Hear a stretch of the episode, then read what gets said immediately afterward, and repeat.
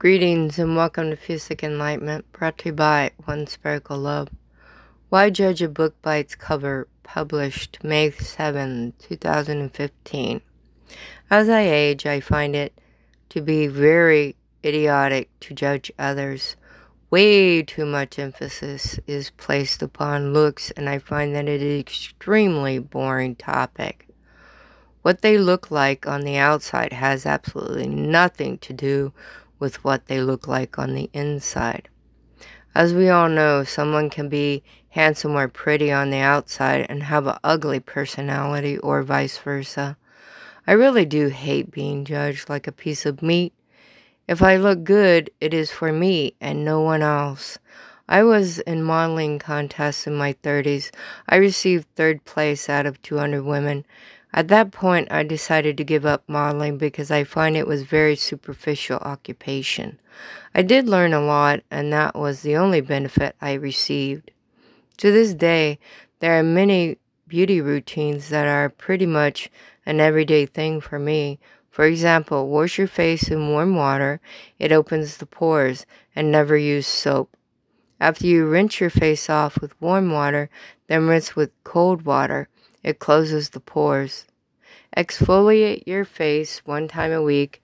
I work in landscaping, so I have to every day.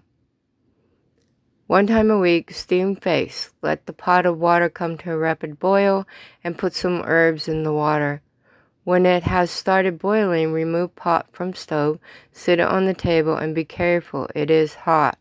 I use a place rack small wire disc that comes with a rice cooker. Underneath the hot pan of water, drape a towel over your head and wrap it around the hot pot of water. Take the edge of the towel and fan it up and down to get a small breeze flowing from the herbal water to your face. After 15 minutes, wash your face with a cleanser, not soap. Then apply mud pack or facial peel. One time a week, use a mud pack or facial peel.